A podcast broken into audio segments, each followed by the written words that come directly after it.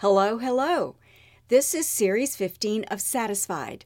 I'm Melanie Newton, just an everyday kind of woman who loves the Lord and His Word. The Series 15 podcasts cover the Pathways to a Joyful Walk series of blogs.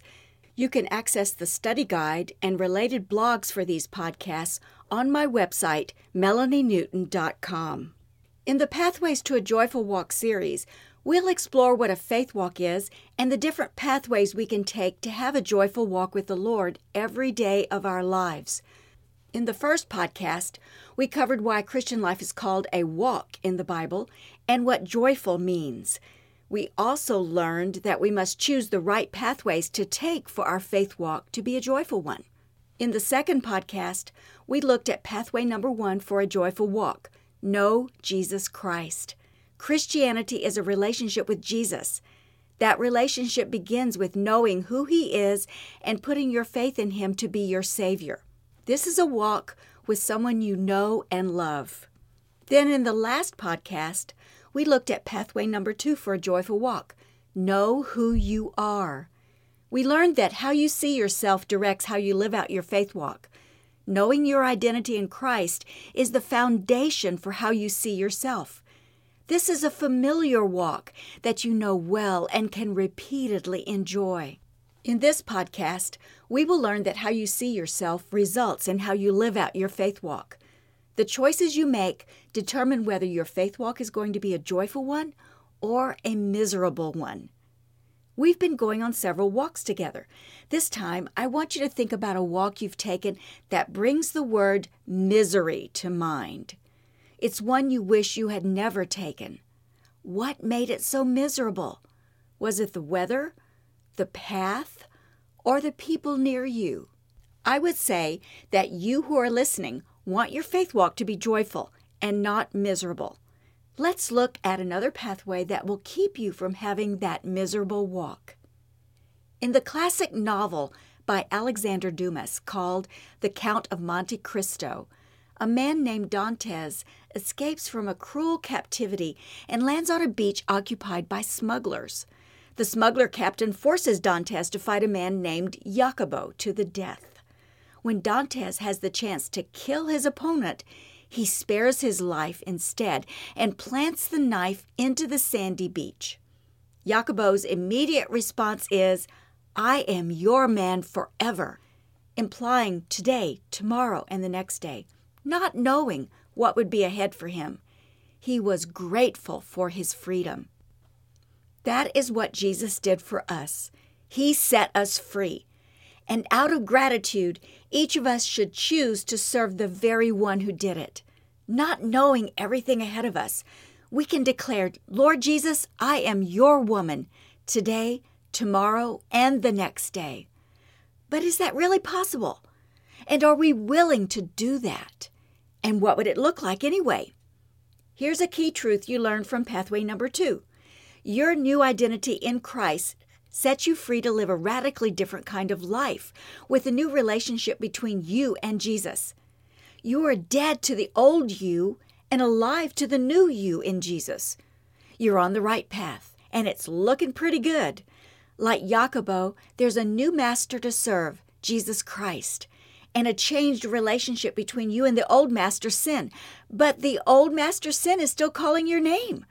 Listening to the old master will distract you away from your joyful walk and leave you confused or disappointed. The second pathway to a joyful walk is to know whom you are serving. The first steps along this pathway involve understanding your changed relationship to sin. You are dead to sin, but alive to God. That's what the Bible tells us in Romans chapter 6. For we know that since Christ was raised from the dead, he cannot die again. Death no longer has mastery over him. The death he died, he died to sin once for all, but the life he lives, he lives to God. In the same way, count yourselves dead to sin, but alive to God in Christ Jesus. Because we have died with Christ, every believer everywhere can count herself as dead to sin, but alive to God. Well, what does that mean? When you read the rest of Romans chapter 6, you see a repeated emphasis on two concepts slavery and death. There's some connection between slavery and death that Paul knew Roman Christians would all understand. The pain of slavery was a common experience in the Roman Empire at the time. Nearly 50% of the people were slaves, one out of every two men, women, and children. If you considered yourself as one of them, the only guaranteed way for you to be set free was to die. That old slave master would have no rights to you any longer. Of course, you'd be dead, which doesn't exactly offer many ways to enjoy that new freedom, does it?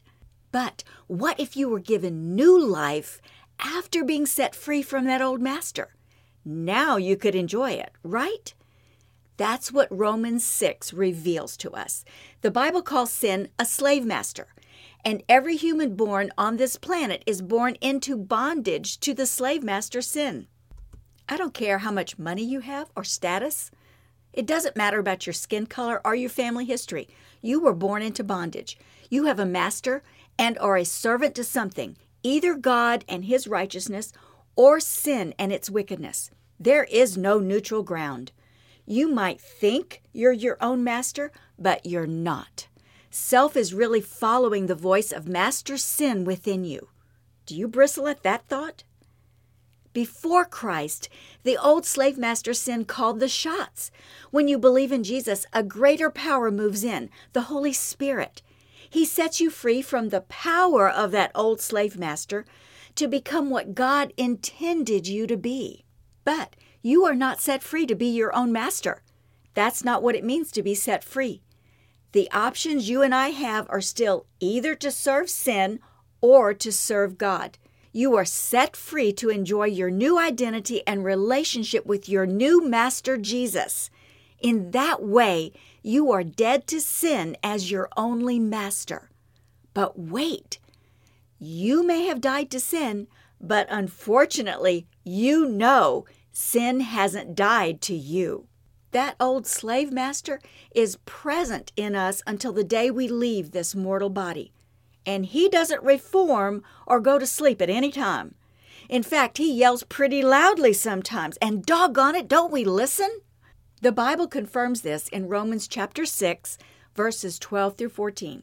This is what it says Therefore, do not let sin reign in your mortal body, so that you obey its evil desires. Do not offer any part of yourself to sin as an instrument of wickedness but rather offer yourselves to God as those who have been brought from death to life, and offer every part of yourself to Him as an instrument of righteousness. For sin shall no longer be your master. I like verse 12 in the New Living Translation.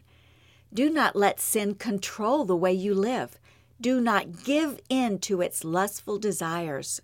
When it comes to your letting sin influence you, you need to ask yourself some questions. What do you want out of life anyway? Do you want what sin offers? That old sin master talks a good talk, but can't deliver anything worthwhile. What does he care? Once you're gone, he'll work on your kids and your grandkids. It's a sobering thought, isn't it? If you read the rest of Romans chapter 6 and all of chapter 7, the Bible teaches that there are some serious choices to make. Your identity and all those benefits God gives you are His choice. How you choose to let Him work in your life is your choice. It's my choice. Jesus is our master, but sin still calls our names. Yet we don't have to listen or carry out its orders because we are freed from sin's power. You and I are freed from sin's power in two ways. First, Sin no longer makes you guilty before God and separated from Him. This is key. Because of Christ's finished work on the cross, God's anger against sin was satisfied. He is no longer angry at you, dear believer, because of your sin. The barrier of sin has been taken away.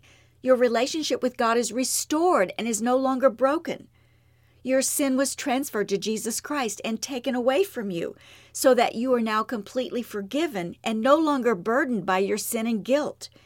You are declared not guilty and even righteous in God's sight. To God, you are perfected and no longer flawed by your sin. All of that is part of your identity in Christ. You need to know it and live with confidence in these truths. To find out more, read my blog series, The Gospel God's Cure for Our Fatal Sin Disease. Here's truth that you can grasp onto sin no longer makes you guilty before God and separated from Him. The second way you're freed from sin's power is that a greater power has moved in Jesus' transforming power. God Himself, through His Spirit, is living inside your spirit. Jesus is living inside me. That still blows me away. His presence inside you is why you can live a different kind of life. The rest of Romans chapter 6 is a discussion of life choices to serve God or to serve sin and the consequences of doing either. You have a greater power in you than that old slave master sin. You have one who woos you to do right.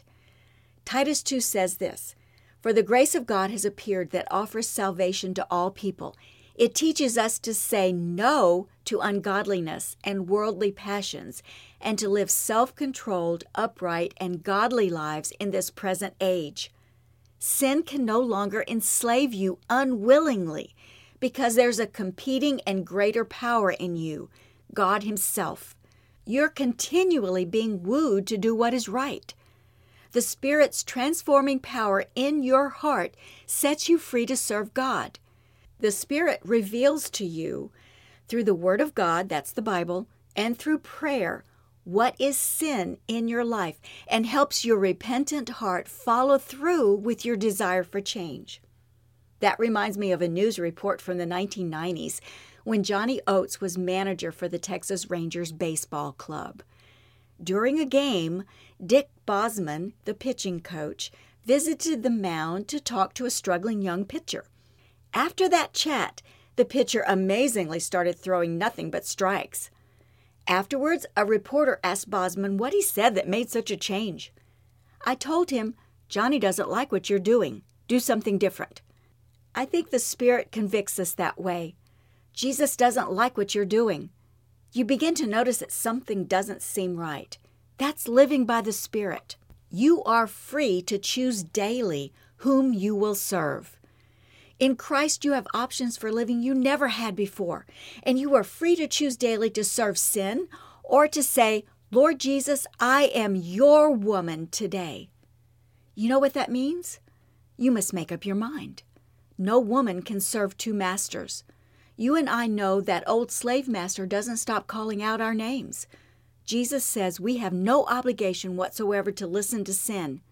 So let's look at our two options. Option number one actively serve my new master Jesus. What would that look like as a life decision? You would see yourself as fused with Christ. You would see sin as awful. You would commit yourself to being Jesus' woman every day.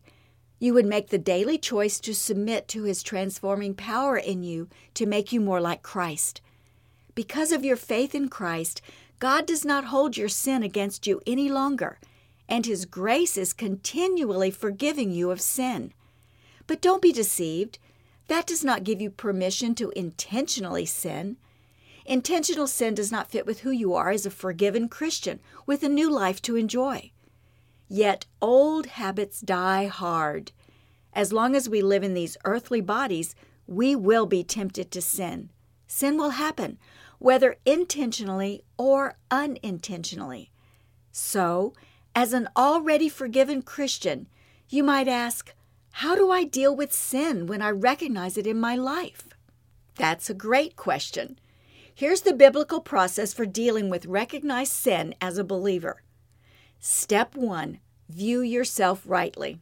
Your identity is not coveter, greedy, gossiper, whatever that sin is. You are in Christ a child of God who sometimes covets, is greedy, gossips, whatever. Step two, recognize or confess the truth regarding your sin. To confess biblically means to agree with God about what you and He both know to be true. Confession is not a formula, it's not a process, it's not dependent on a mediator. Regarding sin in your life, it's not saying, I'm sorry. It is saying, I agree with you, God. I blew it. You see your sin as something awful. Let's use sexual immorality as an example. While reading 1 Thessalonians chapter 4 verses 1 through 8, the Spirit convicts you that sexual immorality in any form is not pleasing to God. You are instructed by God to flee or avoid immorality. You recognize this sin in your life. You agree with God that your immoral sexual behavior doesn't fit someone who knows God. That's confession. Step three confession is incomplete without repentance. Repentance means to change your mind about that sin, to turn away from it, to mourn its ugliness, resulting in changing your actions. Paul says in 2 Corinthians chapter 7 verses 9 through 11 that godly sorrow brings repentance. It's saying, I recognize what I'm doing is wrong. This fills me with sorrow because it hurts you, God. Please help me to live differently. And that's how our lives get transformed. For sexual immorality, you want to live in order to please God, and God wants you to avoid sexual immorality. So you pray, Lord Jesus, Please have your Spirit nudge me when I'm not holy and honorable with my body. Help me to say no to temptation and to give up any relationship that is not honorable to you. By faith, Lord, I want you to do that in my life. That's repentance. Repentance isn't repentance until you change something. You can confess until the cows come home. That means daily, habitually, and never change anything. Jesus called for people to repent, not to confess.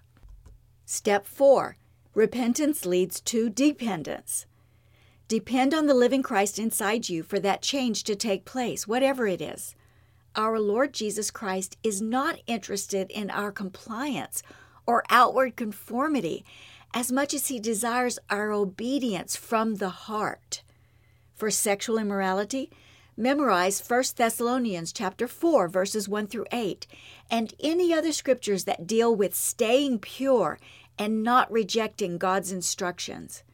Be sensitive to the Spirit's nudging whenever you're tempted to do otherwise and choose to desire a life that pleases God.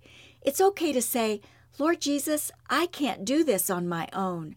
I trust you to do this in me and through me. Then watch what He does. That is actively serving your new master, Jesus. But what if you don't want to listen to the Spirit? What if you'd rather hang on to your favorite sin? That is option number two.